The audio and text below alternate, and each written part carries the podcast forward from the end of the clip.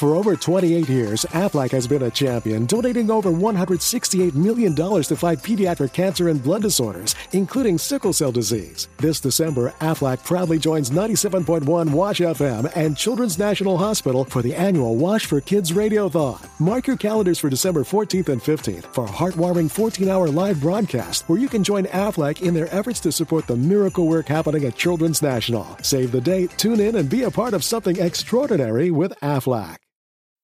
Hi, I'm Emily Brady. And I'm Alice Nuttall. And you're listening to The Geek Show, and we're from FootlooseComic.com.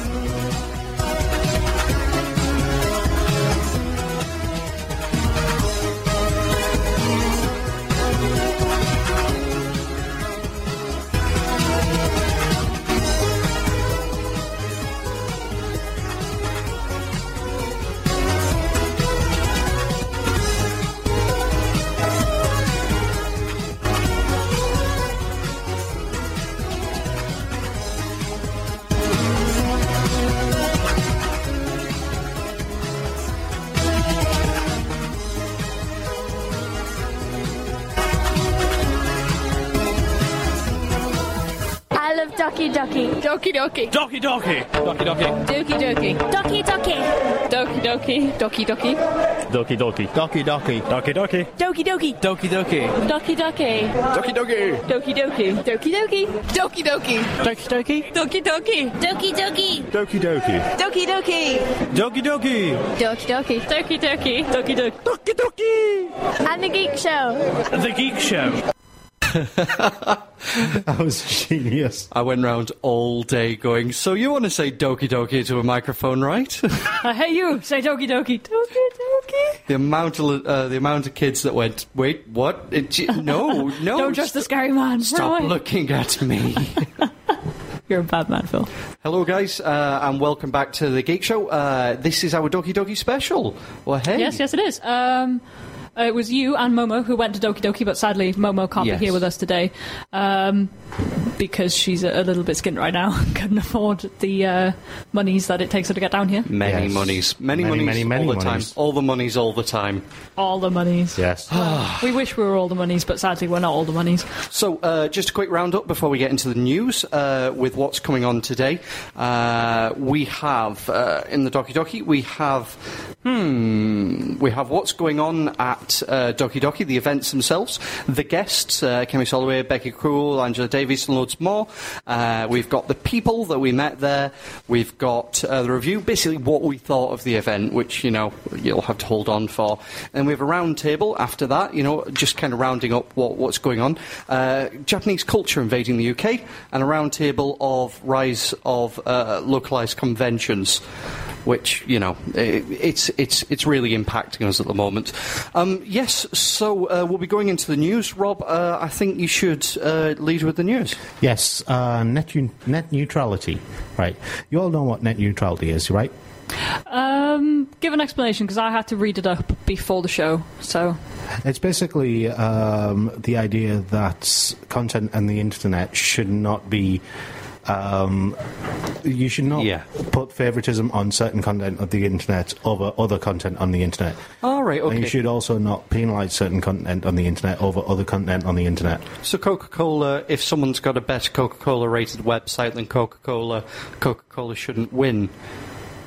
Really? Yes? No? Basically, yeah. It's essentially so that internet service providers can't charge content providers. Mm-hmm. So that essentially forcing everyone to pay so that everyone gets the same amount of bandwidth, etc., etc. Mm. Okay. Oh, that's interesting. To be honest, I can't really put any sort of solid thought into that because it isn't something that's affecting me at the moment, which seems a really selfish thing to say, but... It is. It's very selfish. It is a very selfish thing to say, but it's the way other people will think about it. If I think, you know, what's that got to do with me? Well, no one else is going to really vote about it, or at least I think. Well, here's the thing. The European Union is actually making... they've actually voted on a resolution and it may end up passing into European law that net neutrality has to be enforced. Yeah. How are they going to get around that? Because I mean, aren't massive companies going to kick off about this? Well, do you remember the whole? I think it was about. Yeah. It was a few months ago. We reported on the news story that Newsbin 2 had said that Newsbin 2 that all the internet service providers should block Newsbin 2. Because it was a peer-to-peer file sharing thing. All right, yeah. Right. And this is the one that got banned. Yeah, and there's still a big hoo-ha about that. See, one of the biggest issues with it was the idea that Newsbin 2 had been singled out over every other website. Every other peer. Yeah, I would have thought something like 4chan or wherever would be banned well before. 4chan is never going to get taken. But this is the thing. It kind of why not? Sorry, carry on, Rob. Yeah. It kind of contravened the idea of net neutrality by singling out this single website. Mm. Over all the others. Over all the others. Also, the idea that ISPs will, if net neutrality isn't enforced, then ISPs can basically pick and choose what you, as the end user, can look at on the internet. Well, that's in the terms and conditions that they are allowed to choose what you're allowed to look at as an end user. When you sign up with a specific internet provider. Certain ones do, but most of them don't. Virgin Media will block out all sorts of sites unless you ring up and say, don't filter anything. Yeah, that's now, but that's because this net neutrality law has never actually been in place before. Once it's in place, then the whole game changes again, because then the British government are going to have to, and all the ISPs in this country are going to have to take a look at that and say, well, hang on, are we legally allowed to do this still? Well, it's one of these things. It's at what point does the concept of freedom of speech become law? Yeah. In America, it's written into the Constitution, but it's international law. The idea of the internet is it's international. Well, shall we skip on to our next section of news, because we have got some really hilarious articles this week. It's been one. The next one is the start of all the fun. We've got the serious one out of the way. Okay, yes. Mongolia want artificial glaciers to cool the capital. I just had images of giant ice cubes being rained down on Mongolia's capital. It's about as crazy as that, right? Really? Further north, they've got these giant kind of glacial structures that come out of the ground. Mongolia, the Mongolian capital of Ulaanbaatar, the Mongolian government... Say that again? Ulaanbaatar. Ulaanbaatar. Yeah, that's the Mongolian capital. Ulaanbaatar, okay. Anyway... The Mongolian government have decided that the capital gets too hot and they don't want to spend the money on air conditioning, so they're going to make a giant glacier instead. What are they going to do with this glacier? Yeah. Just roll it through the centre of town? No. Just steamroll it through? No? Just rain bits of it from the sky? I have no idea. Oh, now, see, what we usually have is, because we're, serious, lol. We're serious, we are serious. Take us seriously, man. Yeah, Mongolia... Yes. Was the second one. European Parliament was the first one. And then we go straight into the news from the robot revolution. Yes. Of all things. Yes. Oh, give us news on the robot revolution. There's a lot of revolution news this week. The first one is about this HAL exoskeleton. Right. Mm-hmm. Now, HAL is, hydraulic automated limbs or something like that. Yes. Anyway, they're there to help people move and walk and things like that. Mm-hmm. But...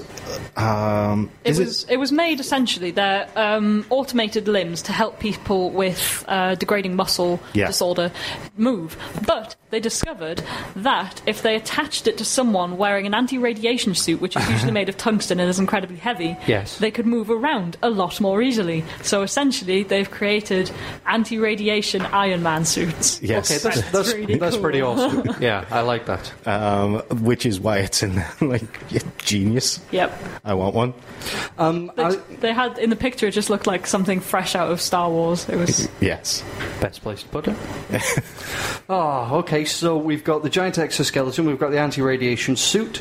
Now, news from Robot Revolution 3: robots controlling people. Now, I didn't read this one. What's this one about? They've got a little robot. And they've connected little electrodes to someone's arm from the robot. And they gave the robot a little basketball net, and the person was holding a basketball. Yes. And the robot using algorithms, controls the person's arm to aim together the ball in the basket and then gets the person to drop the ball into the basket. Yes. That's rather terrifying. Yep. Yes, using electrical signals to activate the muscles in the arm. All right, okay. That's utterly terrifying. Yeah, so it figures out where the ball is in comparison to it and then just jerks your arm until you move. Yes. Yep. Oh, okay. Absolutely mind-numbingly terrifying. And then they'll come for us in our sleep.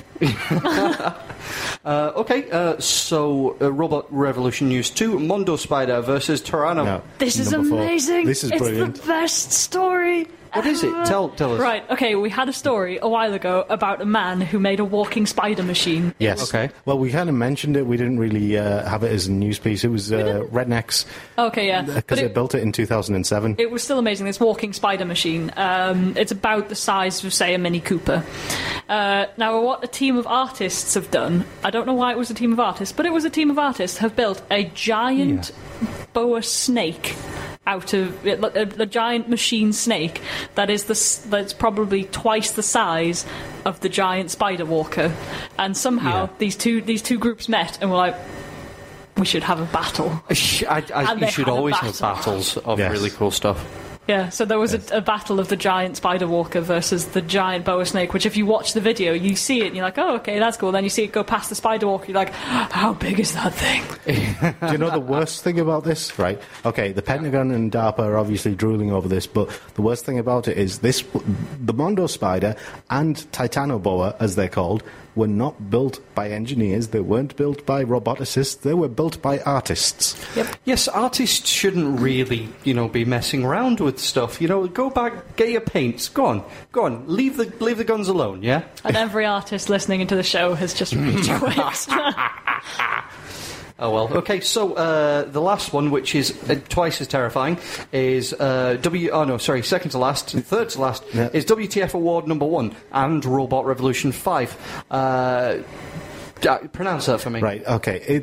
I've written Jusuikun, but it's actually Jukusuikun. Jukusuikun. Will maul your face to stop you snoring. Now, it's not really mauling, it's more kind of gently prodding, but... Mauling. It's mauling because it's a bear. So basically, this is a pillow. But it's the cutest bear. This is a pillow where they've put anime eyes on it, basically. It's a cute pillow...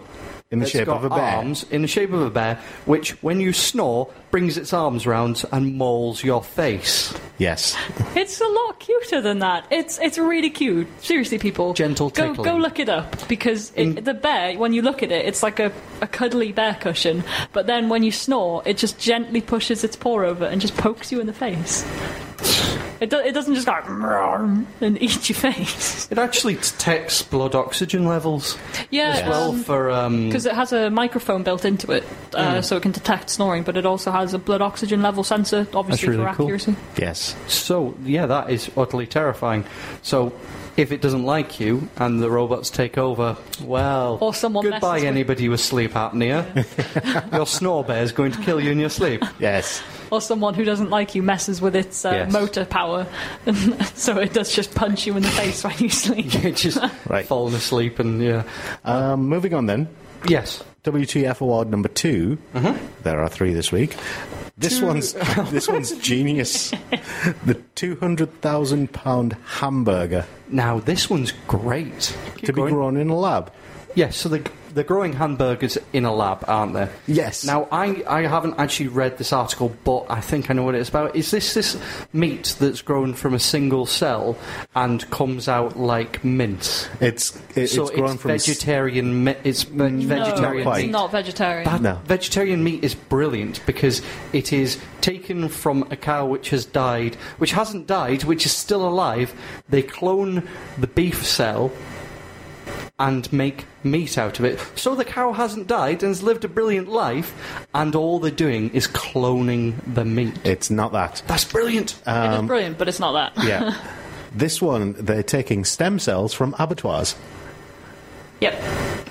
It's amazing because I looked the look at your face. I looked at it and thought, well, this must be to reduce the carbon footprint of cow. No, it still requires cows. That's it. I'm reading it now. It is. The muscle strips are created from stem cells harvested from leftover material from the soil. Okay, that's leftover material. That's terrifying. What I was on about was great. Yeah, what you were on about was really cool. Let's put some research into that as opposed to, well, it's dead anyway. Let's take stem cells from it. Yes. And make beef out of it. That's terrifying. You know, but, I mean, the thing is, I'm fine with, you know, researching various, you know, how to make various meats and stuff like that. But yes, there's also a part of me that's going, well, hang on, we already have cows. Where does that fall with halal? Does vegetarian, does meat that's grown, is that counted as halal? I don't think so. You don't think so? No. Well, the concept of halal, isn't it slaughtered in a special way? Yeah, that's the point. Right, okay. So then it wouldn't be counted as meat, it's a vegetable. So beef becomes a vegetable. I'm having my 5 a day. We're almost delving into the crazy territory of the bacon tree here. Yes. Bacon tree. The bacon tree. And burger plant. It's when bacon becomes a vegetable. I'm fine with this. Okay. Okay, WTF. I'm going round in the corner. Number 8, WTF Ward 3. Last one we've got. The EU bans claim that water can prevent dehydration. What on earth is this about? Yes, I'll let you. This is amazing. The EU has made it illegal to claim in your advertising that water can prevent dehydration.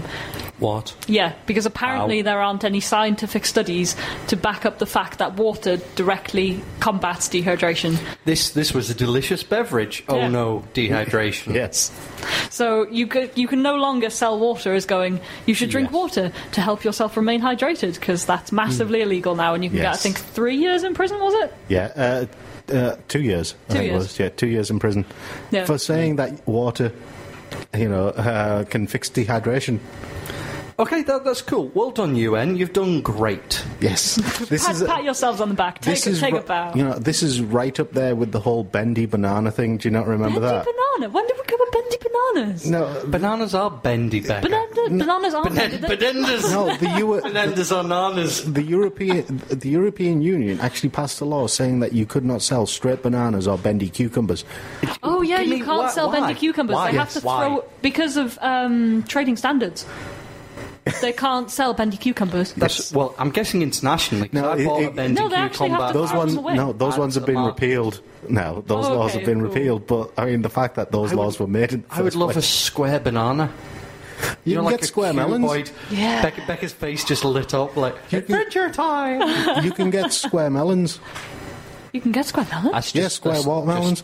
They grow them in special boxes because they pack easier because they're round. The Japanese, I believe, do sell them for like £200 like a pop because they have to be grown hydroponically in pretty much a glass enclosure. Mm. Okay. Square glass enclosure. That's cute, but it's not worth £200. Yeah. Anyway, 2 updates very quickly. We are going to get to Doki Doki, and we are going to play some music. We will. Let's be boring first. Go. These 2 updates.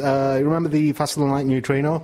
CERN's Gran Sasso Lab they've replicated the experiment and found that yes, they are faster than light, but it's still not a fact because all they've done is rule out one major source of error. Right. And the odd structures in the Gobi Desert that we talked about last week. China. Right. In China. There's loads of different theories, but one guy... Yeah, there's loads of different theories about what they are, but one guy has actually come up with something that most people are saying is probably the truth. Yes. They're used to calibrate spy satellites. Because there's all these structures are of varying sizes with varying shapes and stuff like that, and some of them are just containers with planes and all sorts of other stuff. And they're used to calibrate spy satellites, the Chinese spy satellites. Or it's Area 57. Could be. We're all going to die. Well, okay. Shall we let's have a little bit of music? Just a quick shout out. Obviously, hello to everyone on the Twitter. #TheGeekShow hits up on the chat box as well. Oh, yeah. Tucky came third in the Neo competition, you know, for the online, I think it was for the online traders, so well done, Tucky. Congratulations. Hello to Gentle Heaven, hello to Tucky's Anime, hello to everyone in the chat box, Ghost Online, who else have we got? We've got guests who keep forgetting to name themselves. Yes. And we've got a stack of other people in there. But yes, hey to everyone in the chat box, you can shout angry things at us again this week. And yes. Basically, if you can come up with a question or anything, put it on hashtag The Geek Show, we are listening in. And obviously there will be a competition later on. Yes. So stay in the chat box, stay on the Twitter. Stay tuned. Hashtag Tweet Show. Hashtag The Tweet Show. The Tweet Show. Hashtag The Geek Show. It's we should do that. We should just find random tweets on hashtag Twitter. The Tweet Show. I really think we should have a section later on in the show called The Wisdom of George Takei and just read out George Takei's tweets. Because it's that good. So, my name's Steve Masters. I'm the lead game designer on Assassin's Creed 3, and you're listening to The Geek Show. Yes. Yes. Very French. Very French. We are terrible at that. That was really bad French. Yeah. Where's Harry when you need him? Where's Harry? Harry's rubbish at French. Okay, anyway, so, welcome back to The Geek Show. Le Geek Show. Yes, the Doki Doki Festival special. And we can actually do some Doki Doki stuff. Yeah! Oh, wow. Yes, so Doki Doki is a Japanese cultural festival in Manchester. Yes. There were about 1,600 people there, which was amazing. That's pretty big. That's huge. Raised about £1,000 for the Red Cross Society in Aid for Japan. Sweet. Well done. And the origami stall alone raised £110 on its own, which is pretty cool. I love origami. I love watching the origami stand because you see people like me sat there with like bits of my brain not working. Yeah, bits of paper stuck to the back of their head. And you're like, how did I just don't even want to know. You know, the only thing I can make an origami these days is cranes. That's it. And can't even. They have this thing. You know, when they want someone to get well soon, they make them like 1,000 cranes or something like that. And all I can do is cranes. So all I'm good for is wishing other people get well soon. Oh. Just make them maternally for Harry, because he's constantly making himself sick. Yes. Yes, so Doki Doki was on the 13th of November in Sugden Sports Centre in Manchester, which is really cool. Me, Morgan, and my little sister Katie, and Jin Cheng, went down and... he dressed as a girl. Yeah, I just put in, your sister had an enlightening experience. My little sister was in the car with a boy who was dressing as a girl. Very effectively. A gay woman and me, dressed as a steampunk, going down to a Japanese culture festival, all the way probably listening to dubstep. So... yeah, so she had a fun day. She was like, what are they all doing? Oh, and then didn't you keep taking the mick out of her? Just like constantly turning the jokes around onto her. She was like, what? I didn't do anything. And you was like, shut up, Katie. Yes. Anyway. I don't know what's wrong with you. You're talking for me. I was just talking rubbish. Yes. So we do have an interview with Andy, who is the guy in charge, which Rob will be lining up for us in a moment. But the people that kind of were there were loads of guests. There was Becky Cruel. There was, cultural ambassadors to Japan. There's people that were cultural ambassadors for the UK to Japan, which was really cool. That was pretty amazing, actually. Amazing people, that were there. There was all sorts of people, such as there was Travelling Man. There was Travelling Man, there. Yeah, Tucky was there. Hiding in the corner, as always. There was Sonia Leong is everywhere. There was all sorts of people. I will get a list of them up because my memory's atrocious. But I think Rob's going to get the interview ready for Andy, are you? Yes. Okay, so this is Andy, the organiser of Doki Doki Festival. Hi, this is Phil from The Geek Show with Morgan. Hello. And... Andrew. And you're the organiser of Doki Doki in Manchester. I am, yes. I'm one of the organisers. I'm actually the main organiser. I've got a lot of people running around with me. I like to call them my lackeys, but they are actually on equal terms to me, really. So, first day of the first convention, I believe. How does it go? Tell me, what's happening? To be honest with you, we never expected the numbers that we got. As you can see, it's packed.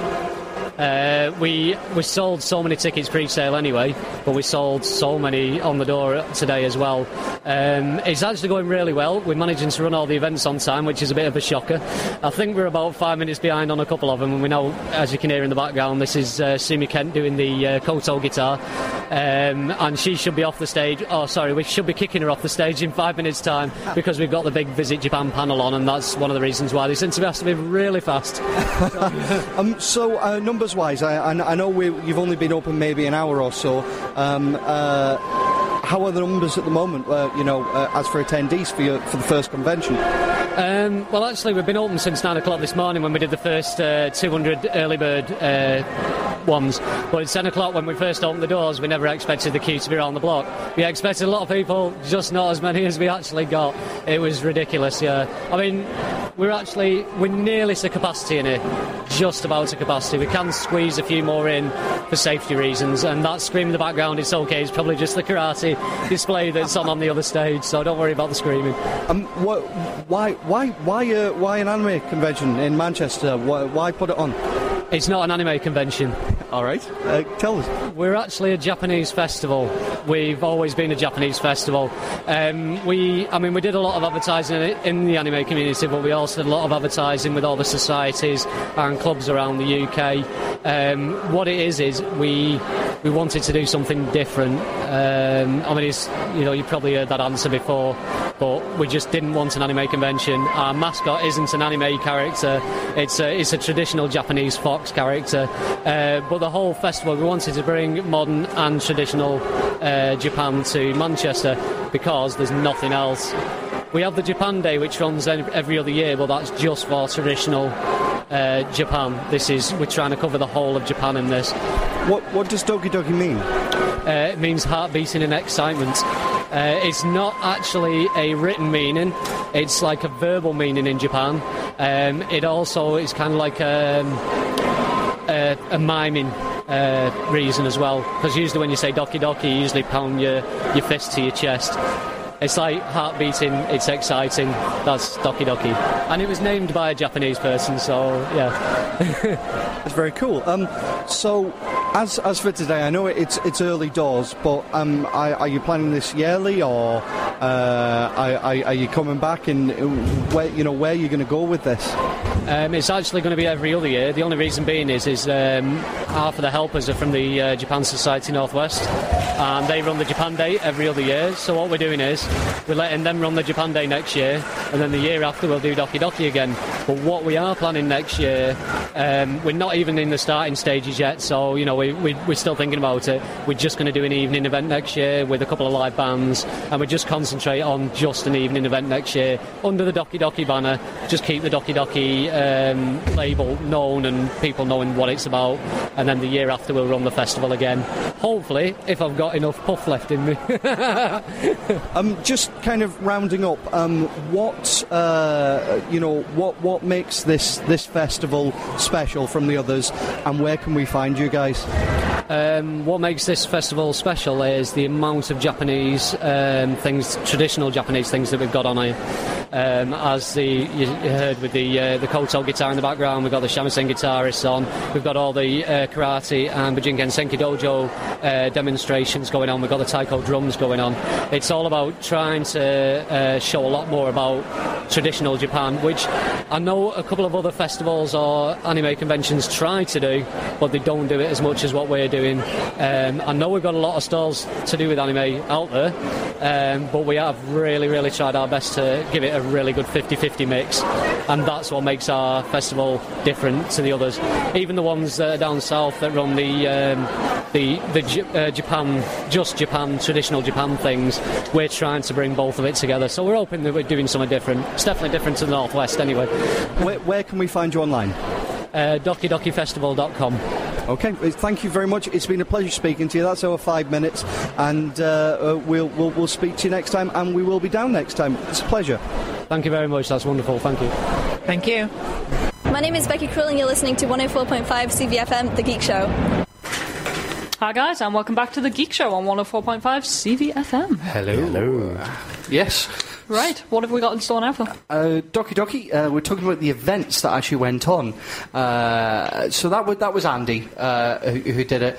Apparently Gentle Heaven is definitely not singing along to this and definitely not out of tune. Yes. He's also apparently listening to us in 5.1 surround, even though we broadcast a stereo. Yes. Gentle Heaven, feed. I high-five you through the medium of the radio. And giving a shout-out to Jacob Afro Guy. Hey, Jacob Afro Guy. Who until a few minutes ago was TGS guest 51 on the chat box, but has since learned how to use the grey box. That's what the boxes are for, yeah.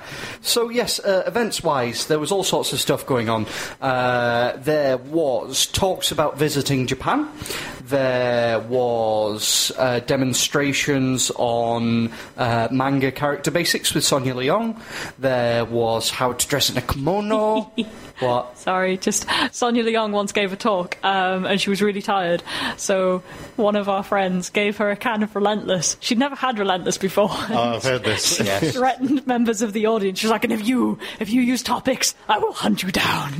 Yeah, I've also seen... do you know what makes that even scarier? I've seen Sonia Leong devour a palmo and a half. Yeah. Now, if you're not from Middlesbrough, go to Google, type in palmo, P-A-R-M-A-O. It's like when I found a Reese's cup the size of my face. Palmos are about that size. Basically, in Middlesbrough, what they do is they get a whole chicken, flatten it with a hammer, cover it in breadcrumbs, then deep fry it. Then lift that out, cover it in bechamel sauce, then cheese sauce, then put it in the oven again.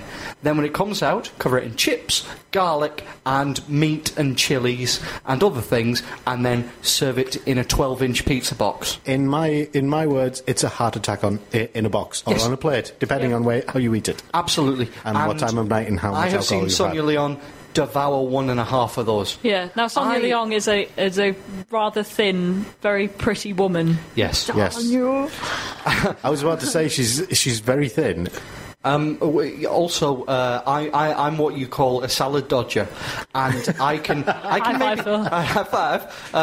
Wait, over the desk, quick high fiving. Yeah, that was rubbish. Yeah, that's terrible. So, and I can barely finish one, and I usually only have a half, and Sonia Leong finishes one and a half. So anyway, back to Doki Doki. Yes. We've got Tab Kimpton, Harry's favourite Storky from Chaos Costumes. No, that's Jeff Banyard. Both. Yeah, true. About cosplay and special effects makeups and beginner's props panel. And also we've got Spencer Lloyd's talks on martial arts and all sorts of other cool things. There was Sushi Craft, who were selling sushi.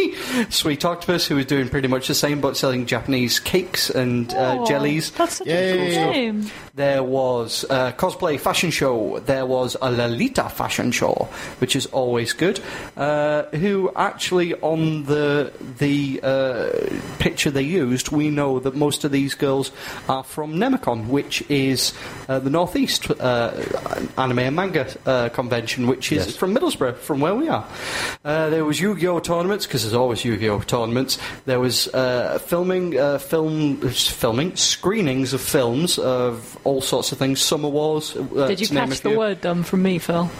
I catch the word dumb today. Today I have been sat going, yes, you know that thing that I got here in with the stuff and the wheels and the car. Yes, the car. And I lost the ability to kind of talk. Some amazing taiko drummings, which we'll be getting a interview with, and all sorts of really, really cool stuff, including martial arts, origami, face painting. You know, face painting's always good. Yes. Raffle, and then of course there was a party on the night, which we didn't get to make, which I'm really sad at, because Megabyte, who is one of the other Geek Club nights in the UK, who I get along with really well, they ran it, and I forgot that they were there until halfway through the day. I sent him a message, and he's like, yeah, I'm in bed. I'm like, okay, cool, yeah, well, we'll bail out of that one. So just really kind of going on about the events, I mentioned the taiko drums. We've got an interview with James Barrell from Taiko West, who is basically one of the guys in charge of running a special group, but he's going to introduce it. Taiko drums is basically Japanese ginormous drum fighting, near enough. Basically, you know, whenever they have festivals in in Japan, or if you've ever seen an anime where they do like a festival thing and they've got the giant drums and sometimes at the temples, sometimes in the parade, and they've got a guy in like a loincloth going boom, boom. There was lots of loincloths. We do like the loincloths. Okay, wavings of the loincloth. I'm mildly terrified now. Okay, so we've got an interview with James Barrell, and we'll be coming back into an interview with two local lollies from the Little Leagues of Fashion Show. Hi, it's Phil from The Geek Show. I'm here with James Barrow. And which organisation are you here representing? Taiko West, which is one of the few full-time Taiko teaching and performing organisations in the UK. We're based in Shropshire. Okay, and we've just seen a performance by your guys. Would you just mind running through exactly what happened? That group is not run by myself personally. I've been acting as a little bit of an advisor recently, but it's actually run by Martin, who was the guy in the middle there with the red doing all the shouting and having a great time. He actually leads an after-school group, you could call it, at a school called Thomas Adams School in Wem, small town in North Shropshire.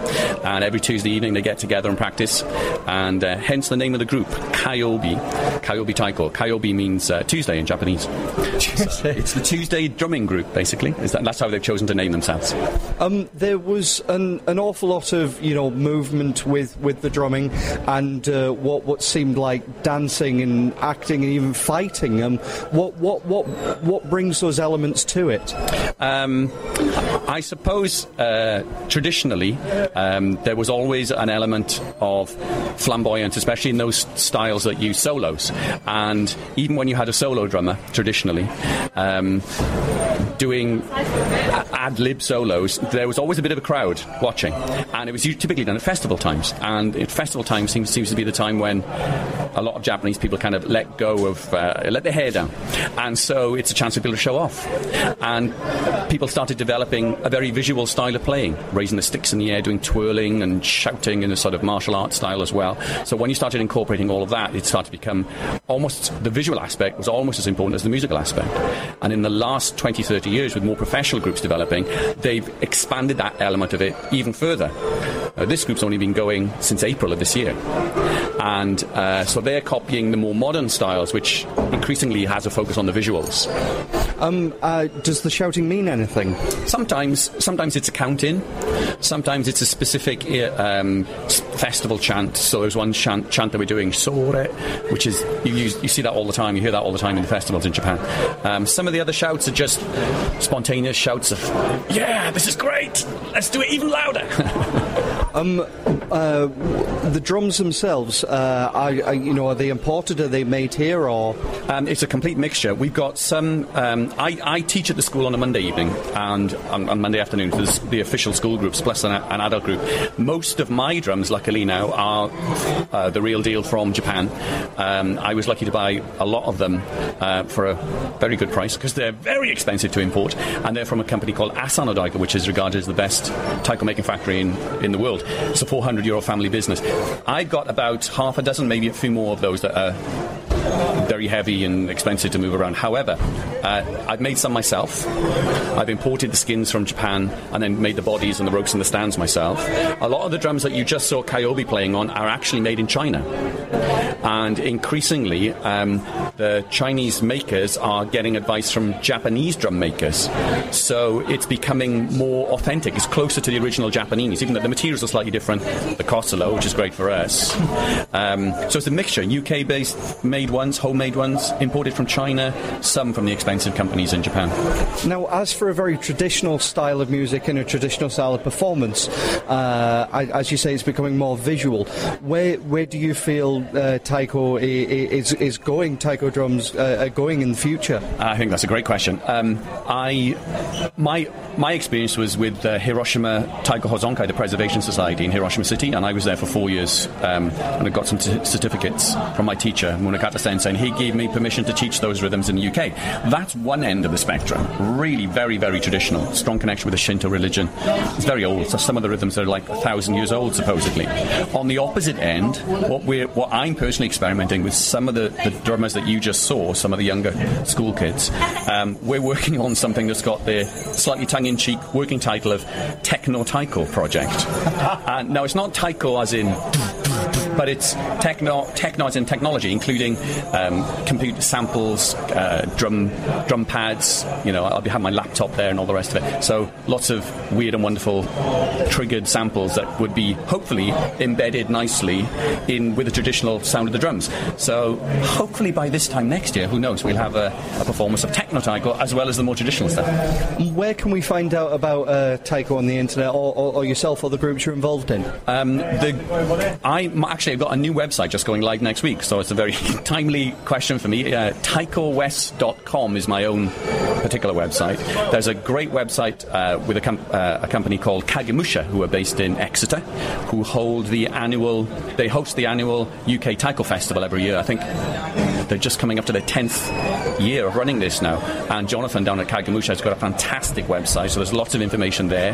A few other places, Taiko Meantime, a friend of mine, Mark, who runs that in Greenwich. And, of course, Mugenkyo up in Scotland. Now, they're the only professional taiko group in the UK, and they tour all over. And lots of people's first taste of taiko in the UK is watching Mugenkyo, because they just seem to tour endlessly at small, medium and large-size venues. So there is quite a lot happening in the UK taiko scene. That's brilliant. Well, thank you very much. We all thoroughly enjoyed the performance.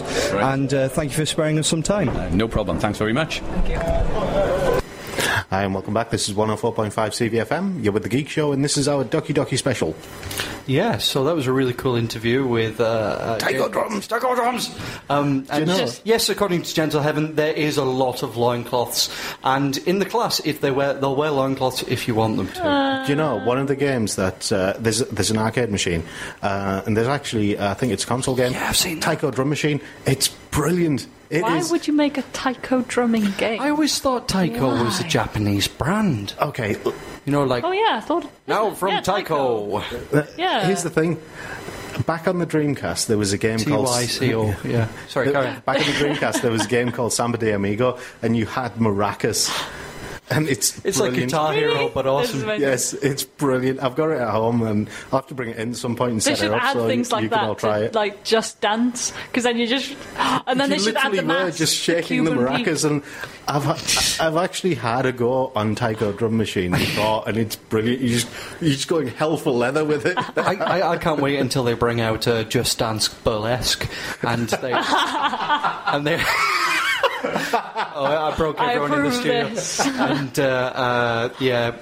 And, motion sensor nipple tassels. What is this for the studio? I broke everyone in the studio. Oh, and you know the worst part is, I brought up. We basically every week we have a printout of what's going on in the show, and you know to keep us on track and things to look up. And we ignore it. I've ignored it. And what's just come up is apparently someone's got a Wi-Fi hotspot called the Bat Cave around here, so we are broadcasting live from the Bat Cave. Yes, awesome. Tucky's just pointed out they also had Donkey Konga on GameCube. The drums. Yeah. Well, Donkey Konga was very funny because all the Japanese songs were kind of either classical songs or phonetic songs or classical Japanese songs, and they were all very well mapped to the drums. And then they went, well, we've got to give it to the West, and then went to a studio, you know, somewhere in the West, like the Americans, and went, let's put Yankee Doodle on it. And they put things like Yankee Doodle on it, and like I like You Spin Me Right Round, and stupid stuff like this. And it was just like it just didn't match at all. It was mapped by like a toddler. You know, it's like Guitar Hero, but using your face instead. I was about to say, what did they just pick up the toddler and sort of roll its face around on the drums? Now the Geek Show approves of using toddlers' faces for Guitar Hero. So, hey, at least we're not eating them for the secret of immortality this year. Okay, so hit us up. Nom nom babies. If you get a chance after the show, you're all working on tabs. Open up another tab for YouTube for after the show, obviously, and search Om Nom Nom Babies on YouTube. Okay, so we've got an interview with one of the next parts of the event. thanks to Doki Doki, the Lolita Fashion Show. Yes. Who are a group of very local and very lovely Lolitas that we've met quite a few times through Nemacon and other events. After that, we'll have a song. Which is...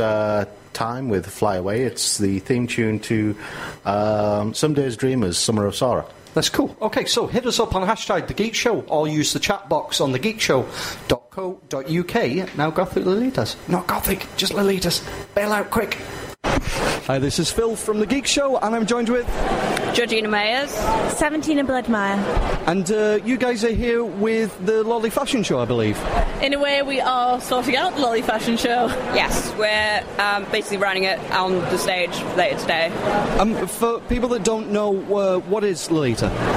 Lolita is a Japanese fashion style based off a lot of historical things, like dresses from over time, like Rococo and Edwardian. It's just more of a fashion style from Japan that takes a lot of history and puts them in giant frilly dresses.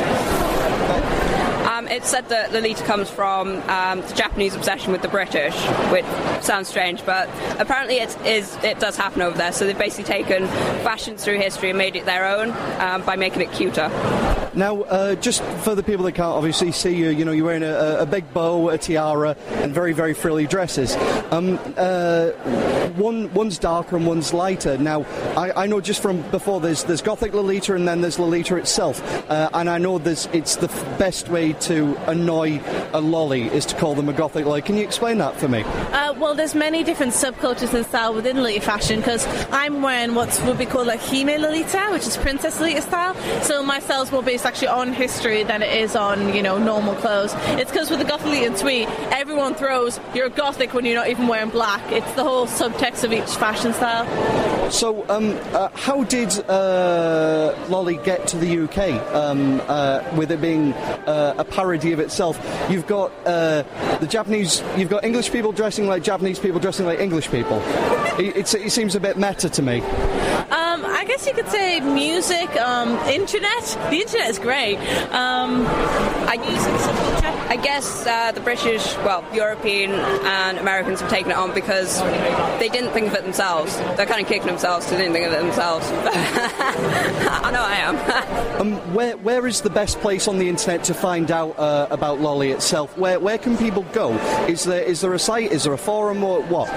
There is certain sites like the EGL on LiveJournal, and there's Hello Lace, which has a lot of links, a lot of photographs. You can spend days on that just looking at everything. You could also type in what is Lolita and you can put on Google and find many constructive links about what it is and explaining it more in depth. There's also a couple of how-to websites and stuff and where to get your stuff. Did you guys make the stuff you're wearing or did you buy it or...? I made my own dress, but I teamed it with sort of like brand accessories from sort of Japan. What is it? I got this dress from Rose Melody, but it was damaged when I got it, so my friend here, Georgina, altered it and repaired it for me so I could wear it out properly. That's brilliant. Well, thank you very much, and it's been a pleasure speaking to you. Thank you. Thank you. It's no problem. Hello, this is CL Phantom Hive, and you're listening to The Geek Show. Yes. So welcome back to The Geek Show, broadcasting from the back cave and your mum's house. And with people enjoying their audible cancer in the shout box there. Yay! Hey Danish, hey Sarge, hey everybody else that's listening in on the website, thegeekshow.co.uk. If you want to see who's actually talking in the studio today, we've got Rob 1, Becca and me, Phil. Yes. If you go into thegeekshow.co.uk and go to About Us, there's pictures of us for the first time. Which is nice. Yeah, Phil basically rounded us all up, put us in the hub, and went, "You're going to get your photos taken now. Look pretty." It was just like, okay. Why are there pictures of naked men on my screen? What have you done, Rob? Why are there pictures of naked men? Danish has put in a link to today's comic strip. We've just taken a look at it. It's a parody of the Old Spice adverts. Right. Yes, but with ending, Frank Miller. Danish, you're amazing. The ending's just brilliant. No, it's not. Now look left, now right, now back to me. Now I'm Batman. I'm on a Muslim. Why is he on a Muslim? You have no idea. Right. Okay. Yes. Thank you. Okay. Lovely, Rob. Thank you. I don't even know what part... Phil losing the world to the... I don't even know which part of me is more offended, Batman or the entirety of Islam. You kind of just opened your mouth, Phil, and you just kind of went... just words, just... See... I'm a Muslim and I found that hilarious. You are the worst. Yes, because you're the Muslim Batman. That's why. Okay, right, let's segue out of this before we get ourselves in trouble. Rob could say it, it's fine, it's fine. Anyway, Rob didn't say it. Check us out on thegeekshow.co.uk or ask us questions with starting with hashtag thegeekshow. Yes, anyway. So, events-wise, we've done that. Guests-wise, we've got Kemi Soloway, who was at everything, always, everywhere, because she's so good. This is the thing. People think she's at things because she can be. She is, a Japanese cultural ambassador. Yeah. That is her job. She dresses in kimono. She's very polite. She's a wonderful, wonderful woman. And she knows her stuff, obviously, being brought up in Japan and being descended from a samurai family, as I'm led to believe. Yes. Now, she gave talks on... Japan, real Japan, and where to go, where to visit, and what it's actually like. There was James Barrell, who there was the Taiko guys who gave their demonstration. Obviously, there's Becky Cruel, who's been to Japan. Six times. She's been quite a few times. Which seemed a bit odd. And she has a BBC documentary to her. She has a BBC... Yes. Oh, yeah, she does. Actually, yeah. And then kind of glazing over that, we've got Angela Davies. Now, Angela Davies is amazing, right? Yes. This woman has received, a decoration from the Japanese embassy. She's one of the first people that really kind of went over, before people were learning Japanese, before people were learning what Japan was all about. She was one of the first people that went over when she was younger from here, and there wasn't any direct flights, there was nothing to trek over and kind of start relations. It was to initiate trading. Pretty much, yeah. Other things. Between the UK and the West and Japan itself. So she needs an honourable mention, to say the least. Oh, yeah. I found her speech amazing. It was really, really good. She was talking about how everyone was forced to wear... Sorry, not forced to wear. It was, you had to wear a uniform. All the men wore suits and the women wore uniforms. Yeah. And she, being a Westerner, was like, stuff that. I'm just wearing what I'm wearing. And there was a big uproar over it, and she was like, you can't do that. And it really seems like the first kind of instance of cross-cultural headbutting that I can kind of think that it just seems so beautiful. You really did have the word dumb today. I do have the word dumb, and I was trying to put it, properly. But yeah, she's an absolutely amazing woman. Kemi Soloway, as always, giving her speeches on, just Japan, full stop. There was Japan Society Northwest, Sweat Drop, as always, doing the amazing stuff on manga. Becky Cruel did her performance of her new single, where she sings and dances with an air microphone. Yeah. Yes. There was Kirin Works, who were the people that provided the Japanese music, and loads of live acts and all sorts of cool stuff going on there. Diverse Japan and Japan Underground, as well as all sorts of really other cool people, which was really, really good. They've got some really cool people going there. Yeah, Rob's just checking out the website, which is DokiDokiFestival.com, which you should all check out because it's really cool. It's got some really nice links to all the people's work. Some really good sponsors for the festival as well. Yeah. Umami, I love that name. Umami? Yeah, it's when they test, how you got sour and salt. And yes. Umami is the fifth one on your tongue. That's why I think it's a great name for a fresh sushi noodle. Well, you know what we did miss by accident? We've missed Thought Bubble. Yes, I know. Which is really bad. Do you feel like a horrible person now, Phil? I do. Do you feel deep down inside that you have wronged the universe? Yes. You know, I'm just looking at the Diverse Japan website here, and the first post is martial arts weapons and their lack of effectiveness. Just this array of axes and sticks. That's a lot of sharp, pointy things, and if all those sharp, pointy things don't do well, then... It's like the reason why nunchucks are banned. They're banned because people just keep smacking themselves in the face with them. And just like, you're all idiots. You're idiots to the point that you've gotten this banned from hurting yourselves. Just take a bow. Well done. Yeah. So, that's really that for that section. I've kind of run out of things to say because, to be honest, we spent so much time going around just kind of being in awe by the amount of things that were going on. The place was packed. We couldn't get any decent interviews with any of the main speakers because they were so mobbed because it was amazing. Well, they're expecting the amount of people that had turned up. They weren't. As Andy said in his interview at the beginning, that they were expecting a lot of people, but not 1,600. They were so far off the fire regulation limit that it was unbelievable. They were kind of getting to the point where it was one in, one out, even at one point almost. Wow. So anyway, we're going to be coming back with the people that we met there, such as the guy from Steampunk Group in Manchester. We've got the interview with the person that won the cosplay. Interview? The interview with the person that won the cosplay competition. And all the other cool people we spoke to. Hello, this is Brina Palencia, and you're listening to The Geek Show on 104.5 CVFM. Oh my God, so geeky. Yes. Yes, welcome back to The Geek Show on 104.5 CBFM. Hit us up on the hashtag, the Twitters, and thegeekshow.co.uk. And yes, Tucky says this song was the soundtrack of my teens. Obviously, Tucky and me are the same age, so yes. Yeah, me. I only saw that film recently, and it was really cool. I think it's only because you weren't born when it came out, and it was only 5 years old. I think Jacob Afro Guy likes that song. Geek Show rules. Thank you very much, Jake Afro Guy. Hit us up on blah, blah, blah, blah, blah, blah, blah. .co.uk, which is our tertiary website. I was about to say something rude there. On the radio, Phil. On the radio. Can't say that. No good.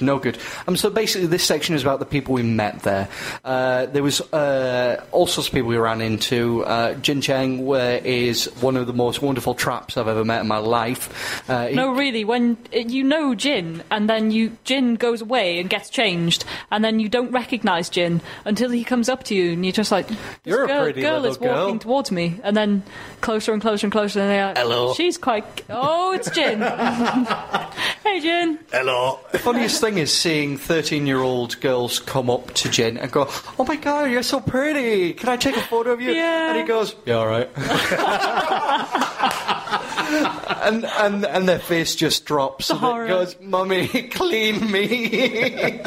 It's the funniest thing ever because most of these kids have never kind of experienced this because we go to conventions usually, not Japanese culture festivals. Culture festivals are clean and respectful and decent. Yes. Jin, educating the children of the world. Yeah. That's how I met Jin, actually. We were walking up steps at Nemacon a couple of years ago, and he was ahead of me, and I looked up and I was like, oh, wait, no, that's a short skirt. And that's a guy. And you need no more explanation than that. It was terrifying. It was the fact that the people around you, their faces were just like...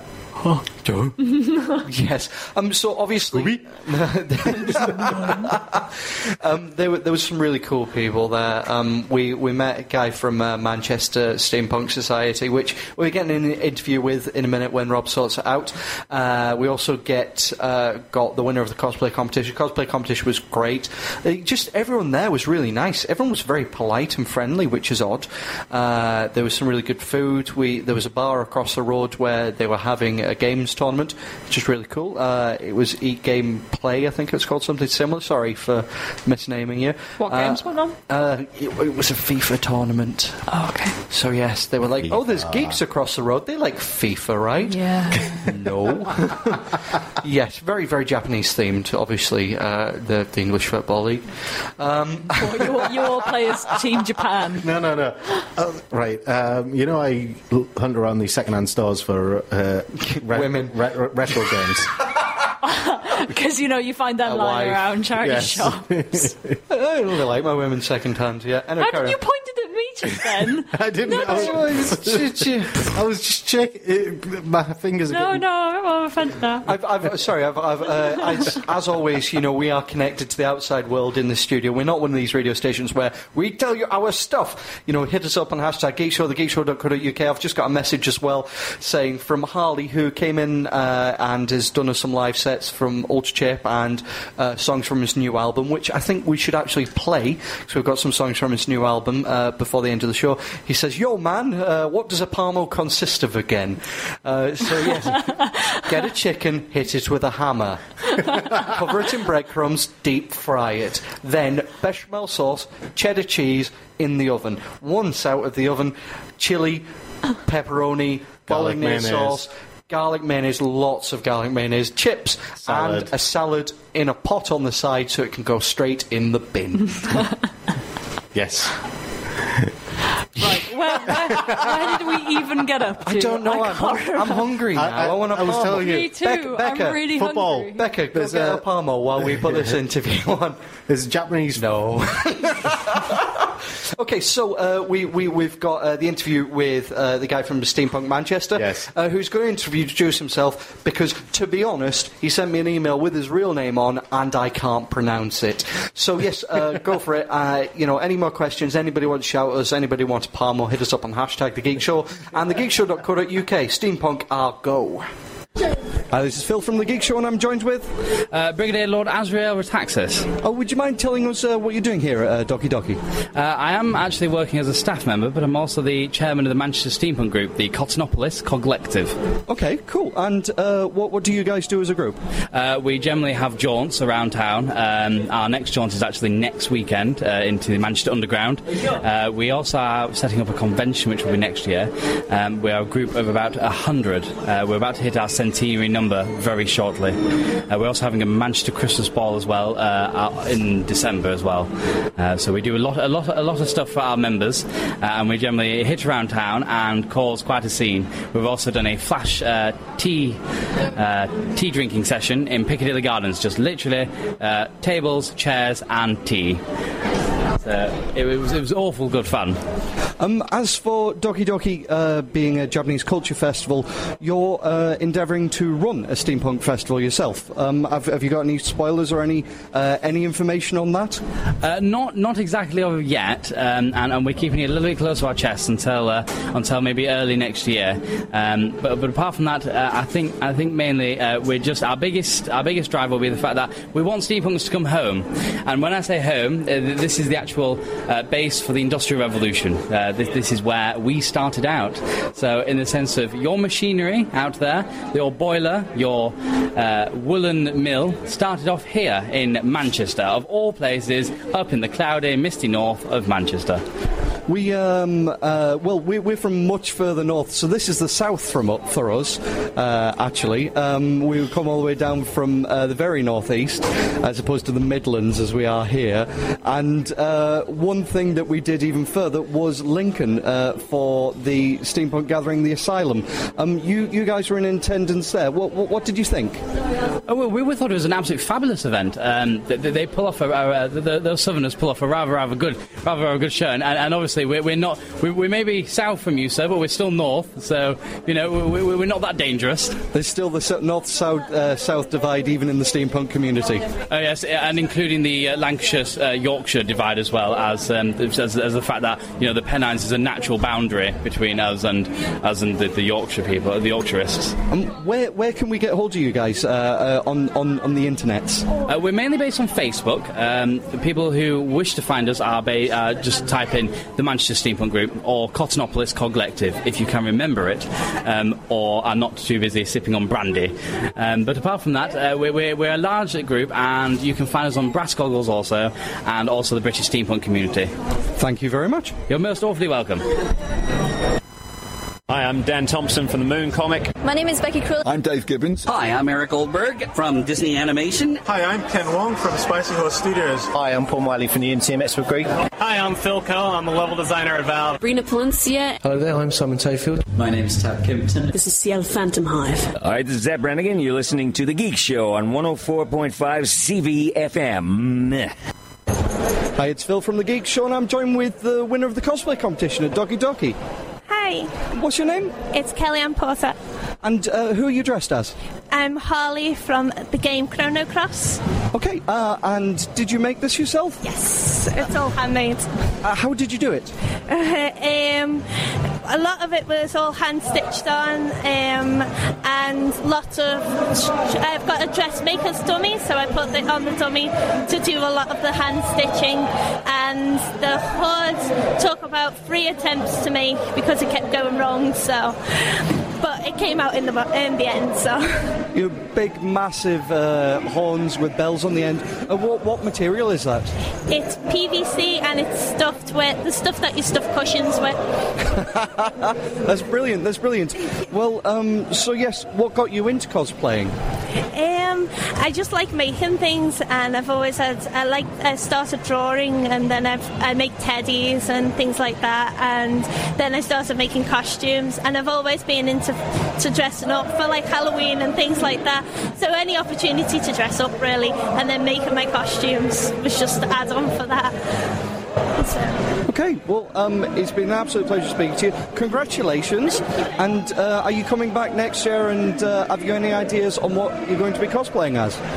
Hopefully I'm doing Gillamon from the series Digimon.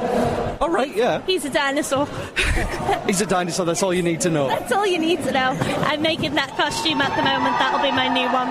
Okay, thank you very much, and congratulations. Very much.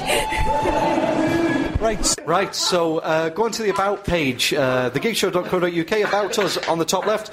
Becca's tagline is going to change from all the boobs all the time to nuclear sponge cake.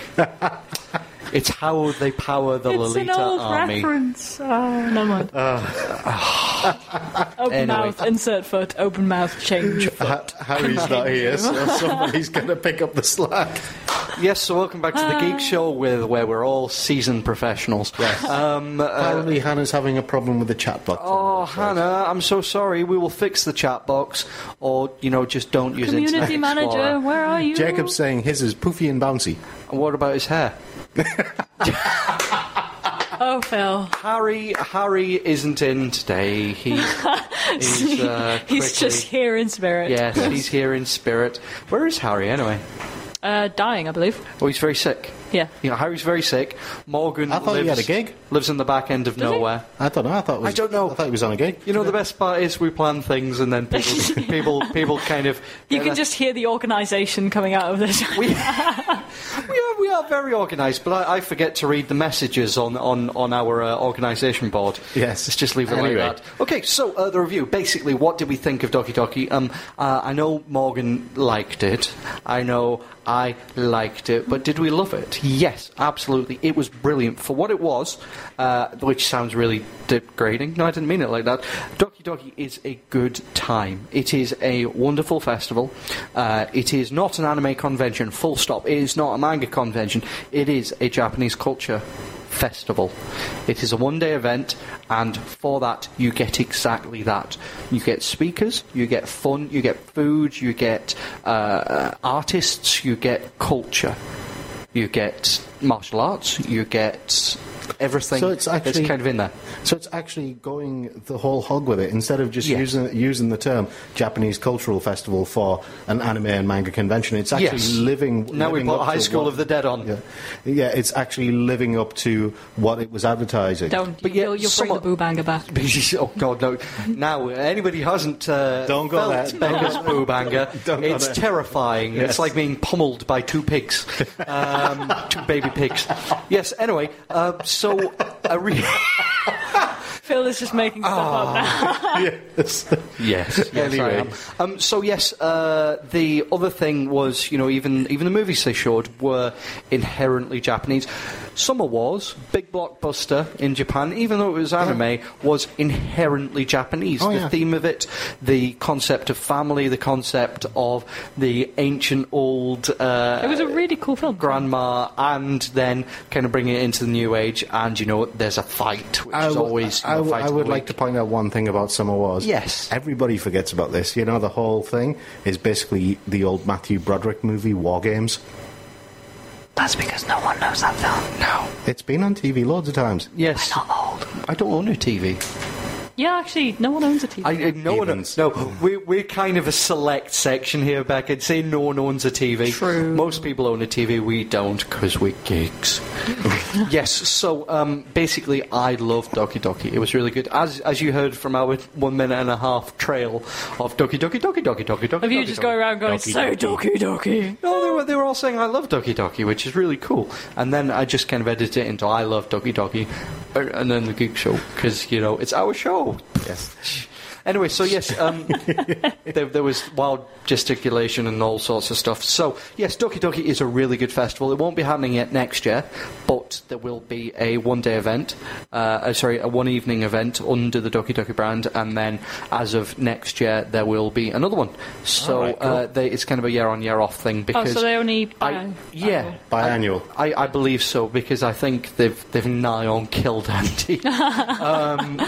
He's going to need a couple of years to recover from it, by the sounds of it. He did an amazing job, and congratulations to the guy. Congratulations to his team. Congratulations to people who run the the Lolita fashion show, the taiko drummers, the speakers, everyone that was there. Amazing job of getting the guests. We will be dropping the competition at 22, so if you still want to win stuff, hit us up on #thegeekshow and thegeekshow.co.uk, but I think we've kind of rounded up. Doki Doki was good. We will be going into a round table next, but I think we should have a song, or Rob's pointing at something else. Use your voice, tell me. Aren't we talking about that first? Yes, Japanese. And then the song. Okay, so what about Japanese culture in the UK? Well, it's on the rise. I mean, only part of it's because of... Yeah. The anime and manga stuff. Mm-hmm. The other part of it, in a big way, is because of games. Yes. And I think that's what people don't realise, is games have played a bigger part on Japanese culture invading the UK than anything else. There's also the history thing. We're both islands. We're both ruled by a king or an emperor or a queen or an empress. I will also be incredibly grateful if Japanese cuisine could invade the UK, because I miss it. Oh, we've got sushi, just sushi everywhere, just cheap sushi. No, cheap sushi tastes horrible. Yeah. And the only good Japanese restaurant in the northeast closed down recently, and I think I cried. Where was that? It was in Newcastle. For the life of me, I can never pronounce its name.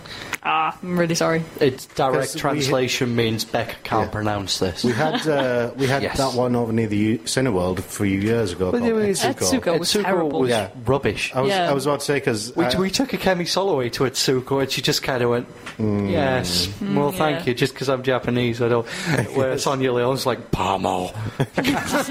We just took Sonia Leong to Kebabish and gave her a Palmo, and she was happy. Yes. Oh. You got Tucky hugs. I didn't see Tucky. Tucky was around all day, and he spotted me across a crowded room and went, Tucky, Tucky, Tucky, Tucky. That's what Tucky does. He doesn't actually speak. He just walks around going, Tucky, Tucky, Tucky, Tucky, like Pac-Man. So you could have fitted that into the Doki Doki. Tucky, Tucky, Tucky, Tucky. Oh, Tucky, Tucky, Tucky, Tucky. It's like how Pokemon speak. Oh, Pikachu. Pika, Tucky, Tucky, I love it when Pikachu gets angry. He's like, Pika. Oh, God. Have you seen the girl that does the voice? There's some really good videos of the girl that does the voice. She's like, hi, hi, Pika. It's like, whoa, that's terrifying. Apparently, speaking of kids who do voices, have you ever seen the kid who voiced Nemo from Finding Nemo? No. It's terrifying. Does he actually sound like that? Yeah. Well, yeah, he does. Get that boy a fin. Get that boy a fin. Sarge is recommending Saint Sushi in Newcastle. Saint Sushi? Yes. Okay, that sounds cool. We'll check that out. For someone that doesn't eat any seafood at all, I'm kind of at a disadvantage with sushi. But when I was at Yukai in London, which is a sushi restaurant, before anyone Googles it, do not Google it. Because I arrived in the restaurant. I'm Googling it now. So many people just don't Google. And basically, I believe it's the Japanese word for bondage? Yes. So I went to this Japanese restaurant in London for KidCon 3.5, which was an amazing event. It raised a lot of money. Do you mean Yukai or Uke? Uke, sorry. This is Ukai. It's Ukai. Uke is something very, very different. Okay. Go there. Okay. So anyway, that one. Moving on. So swiftly moving on. I'm liking this place. They've got bright green drinks. Yes. They had vegetarian sushi. That's really cool. Becca, back to the microphone. Go! But yes, I really liked it because they did vegetarian sushi. And for a bit of a salad dodger and not liking fish, it was really nice. I had a really good time. I also had 9 bottles of sake that night. So the sushi tasted amazing. Yeah, sake, for anyone who hasn't drank it. After 9 bottles of sake, anything tastes amazing. It was it was sweet sake. Apparently there's quite a lot of types of different sake. Yes. There's the stuff that tastes like, you know, when you rinse rice out, like that, but gone sour. And then there's this stuff that I was drinking, which is warm and sweet and delicious. And then you drink 9 bottles of it before you realise, and then everything is amazing. It was 9 bottles of milky goodness. I like the way Danish is talking. Yes, about... we have covered Semi and UK. Apparently, he knows from Michelle. Yes, well, apparently we can guess anyway. So yes, as opposed to bringing creepy things onto the radio, onto public radio, please. We are professionalish. So as for Japanese culture coming to the UK, do you think it's a fashion thing? Do you think it's... Because you're getting an awful lot... I'm seeing an awful lot of lollies. Every time I'm out in the main city, you'll see lollies bombing about, having tea, and going, look, I've got a doll, and look, oh yes, I've got a frilly hat. That's all lollies say, apparently, according to me. Yeah. As a comparison, remember when we had that kind of Australia is kind of our cousins, but we had a passing fling with all the corked hats and stuff like that when Crocodile Dundee and that came out. Yeah, we did. We had this kind of... Everybody was wearing kangaroos on their T-shirts and stuff like that. And I don't remember this. This was... When you weren't born then. Okay. I think this is different from that. When was Crocodile Dundee? Oh, carry on, yeah. I think this is different from that. I think this is a lot more enduring, because there wasn't really much when that happened. And it wasn't really that different to how England normally is. Okay, Australia's got more sun. But this is something completely different. Well, I mean, how much of Japanese actual fashion, not just Lolita, because Lolita's a very stylised fashion, is coming across into England? Because obviously Japan has a huge fashion scene. Yeah, and I've seen bits about, but I don't know if people know. Right. What we have over here, the Lolita fashion, is only like the tip of the iceberg, and it's not by... It is nowhere near the weirdest fashion they've got in Japan. Nowhere near. Yes. Well, it's Shinjuku, the fashionable district in Tokyo. Kind of, yes. The funny thing is, which I've referenced before, there is the fashion of Japanese people dressing... Oh, sorry. Japanese people dress...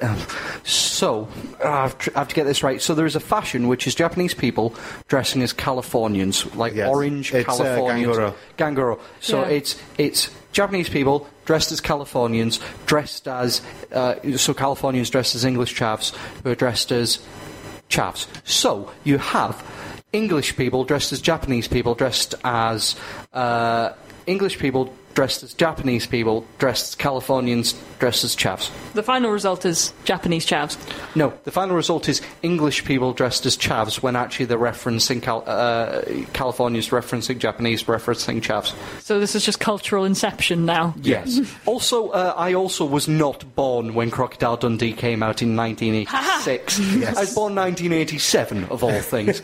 So actually, neither of us were born. Rob, you're old. We know this. It's on the About Us section. Oh, okay. It's one of my specialist subjects. Okay, so basically we need a quick thing. What would you like to see? Competition time, sorry. Hit us up on hashtag The Geek Show or thegeekshow.co.uk. What would you like to see at Doki Doki the next time round? Okay? I'm going to... we're just going to come up with some really cool stuff. We've got some really cool stuff to give away. We've got some DVDs, and we've got a goodie bag that we will put together. I would like to see on thegeekshow.co.uk up until 5 to 8. What would you like to see at Doki Doki next year? Hit us up beginning with hashtag The Geek Show, or use the chat box on thegeekshow.co.uk. From Rhode Island Entertainment, and I listen to The Geek Show on 104.5 Community Voice. Yeah, so seamless editing there. Yeah, production values. Okay, we're cool with this. We're all good. We can pretend we're underground and ghetto. This is good. This is badass. We can pretend. Shh. Shh. No one knows. No one knows. Okay, so welcome back to The Geek Show. Yes, apparently, Jacob Afro Guy says we need more afros. Danish says steampunk. Samurai, that's a really good suggestion. This is a really cool idea. Yeah, I like this. Okay, we've got another 5 more minutes. What do you want to see for the competition? You can actually win really cool stuff. You'll win about £30-40 worth of swag. Hit us up on thegeekshow.co.uk in the shout box, or hit us up on... I pointed at the shout box, as if you can see on the radio. We really need to... No, actually, no, we do not need a webcam. No, because the show starts off during the winter, where we're all freezing and wearing coats, and by the end we're all kind of just wearing T-shirts, which is fine. During the summer, we end up in puddles of sweat, and we're all semi-naked, and it is amazing. Actually, there we go, more things Doki Doki needs. Nudity, according to Mommy Jisoo. Thank you. Yes, we do not need more nudity on Doki Doki. Right? A webcam. A webcam. We don't need a webcam. We do not need a webcam. You do not want to see me pointing at the screen and writing rude words at Rob and showing them as signs. It's a very bad thing. Hannah Jo wants to see herself there next year. Oh. And possibly how to draw simple kanji traditionally. How to draw simple kanji. We have an actual sane suggestion. We weren't actually expecting that. We don't like sane suggestions. Kind of knocked us. Sorry, Hannah. Yes, anyway, we love Hannah. She's already won 2 prizes. We pick everything out random, or the ones where we're judging them. We choose the best. Yes. And Hannah Jo has won once at random and once for a really good idea. So you've won all your prizes. Leave some for someone else. Which is good. So I think we really should move on with the show. Yes. You know, as if we're structured and whatnot. You know, rise of localised conventions. Yes. Now, we've got SunnyCon, which is Sunderland. We've got... Nemacon, which is northeast, in Middlesbrough, at least. That's really cool. Steampunk Samurai. That's the link that Danish posted in the shout box. We will put that up on the link. We'll put that up on the post, which will be going up tonight with tonight's download, if not tomorrow, if I get the chance to edit it. Today's roundtable is Rise of Localised Conventions. Why so many local ones now? You've got Expo, and you've got KitCon, and you've got IACon, and you've got all the big ones. But... why all the local ones? What are they giving to us, in your opinion, Becca? What are they giving to us that the big ones aren't? Because going to the bigger ones feels a lot less personal, I feel, than going to the smaller ones. Going to the smaller ones, you can hang out a lot more easily with your friends. It's not as crowded. And a lot of cool guests still turn up to the smaller ones. So, absolutely. And you can often get a space in the cool talks. rather than having to sort of like sardine yourself onto the ceiling so that you can squish into a talk. I use seats. You could, since it's like old Japanese stuff, you could pretend to be a ninja instead of a sardine. I suck at being a ninja. I can't even walk down the pavement without falling over. Did you see that? Yes. Oh, never mind. Yeah. Hey, Becca, boobs. Where? Yeah, the best part is, you know what you should do? Right, now, people, I'm teaching you something which is a proper life skill.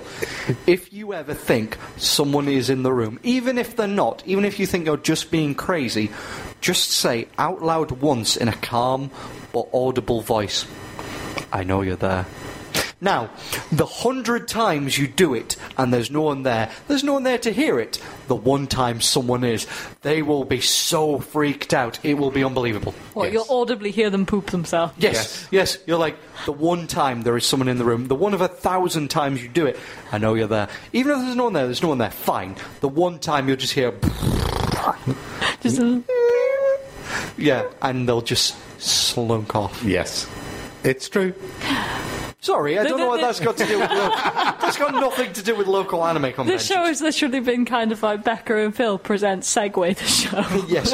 Hang on. Tucky says anime attacks in Gateshead. I'm confused by this. Is this the name of a store, or is this people dressed as anime characters attacking people in Gateshead? Yeah, that's the newest flash mob, attacking people. Anime Attacks is a cultural festival in Gateshead. Ah, right. Okay. Palmo eating competition has nothing to do with Manchester. Palmo eating competitions would be amazing, though. Yes. But they would. Oh, yeah, because they used to do a Challenge Palmo here in Borough. Is that like Challenge Attica? Yes. Right. For people in the south, in the north, we have these things called 16-inch pizzas. Right. Yes. Now, in the north, a 16-inch pizza will cost you £6. In the south, it is nigh on 25. Yes. Yeah, right. Kind of so, £6 for a 16-inch pizza. There is a shop on my road which does a 16-inch parmesan, which is 16 spherical inches of flattened chicken, breadcrumb, bechamel sauce, cheese, pepperoni, chips, garlic sauce, and then you get boxes of chips outside of it as well. So that's 16 inches of pure heart attack. If you can finish one of those on your own. Danish, someone asked actually where in Middlesbrough, Shalimar Standard is the pizza shop. I would say only go there if you like coronary heart disease. Yes. It's true. Oh. Anyway, okay, so I think we're going to have to call the competition. Competition time. I really think the samurai. I was going to say my vote goes down for Steampunk Samurai. That's pretty cool. Steampunk Samurai. Can you imagine the steampunk sword? That would be really cool. That would be. It would automatically rotate with cogs. Yes. So I think we're going to call it. The prize itself is going to go to Danish listening in. Obviously, I know for a fact that Danish is local. So Jacob's up. Oh, Jacob Afro guy, you can listen in next week and win more stuff. Woots. It's from Danish. So we'll get you a prize pack put together and we'll get it to you. But every week we give away about £40 to £100 worth of stuff. So listen in every single week. We give away the competition. We draw. We say about 22 and we draw it about 10 too. So we've given away on live consoles. We've given away Crisis 2. We've given away Deus Ex Human Resources. We've given away... a 30-inch pizza for £25 a pound at Fona Pizza in Sunderland.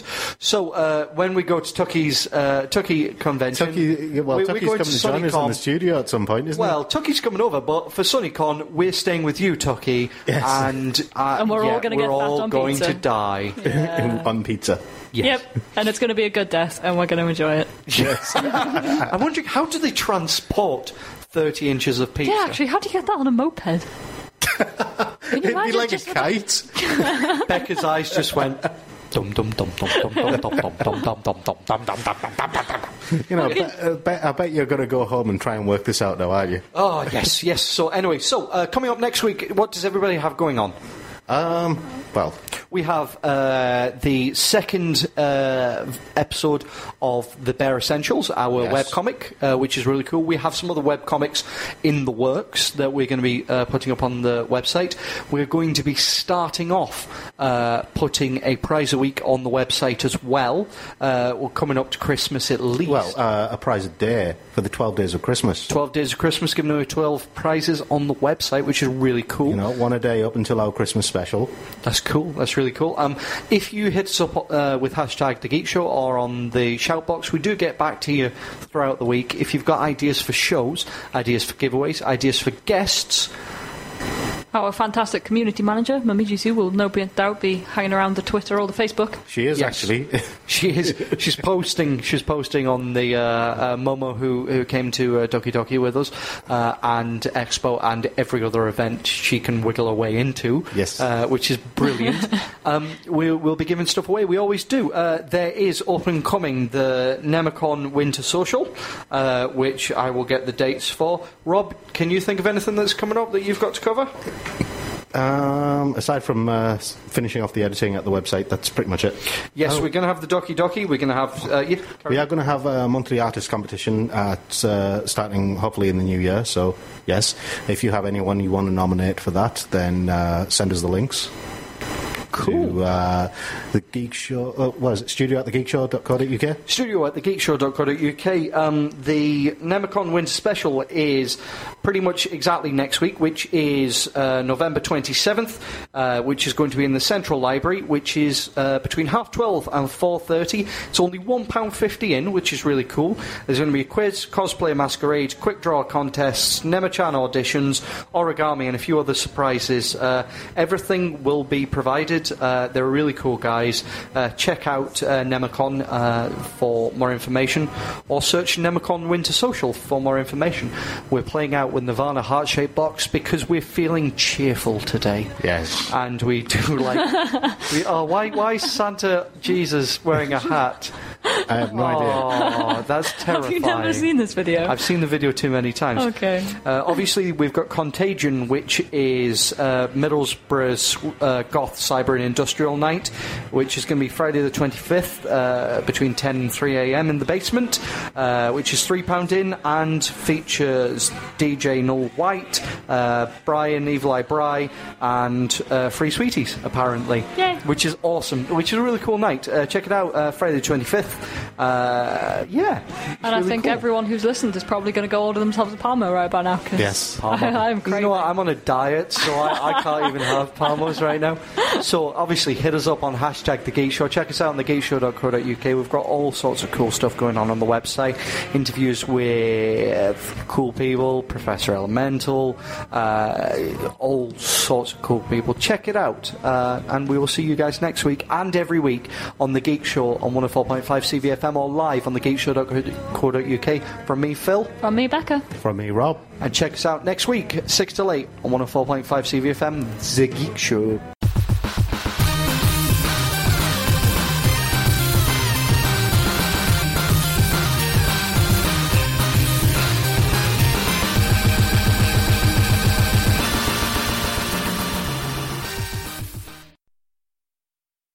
For over 28 years, AFLAC has been a champion, donating over $168 million to fight pediatric cancer and blood disorders, including sickle cell disease. This December, AFLAC proudly joins 97.1 WASH FM and Children's National Hospital for the annual WASH for Kids Radiothon. Mark your calendars for December 14th and 15th for a heartwarming 14-hour live broadcast where you can join AFLAC in their efforts to support the miracle work happening at Children's National. Save the date, tune in, and be a part of something extraordinary with AFLAC.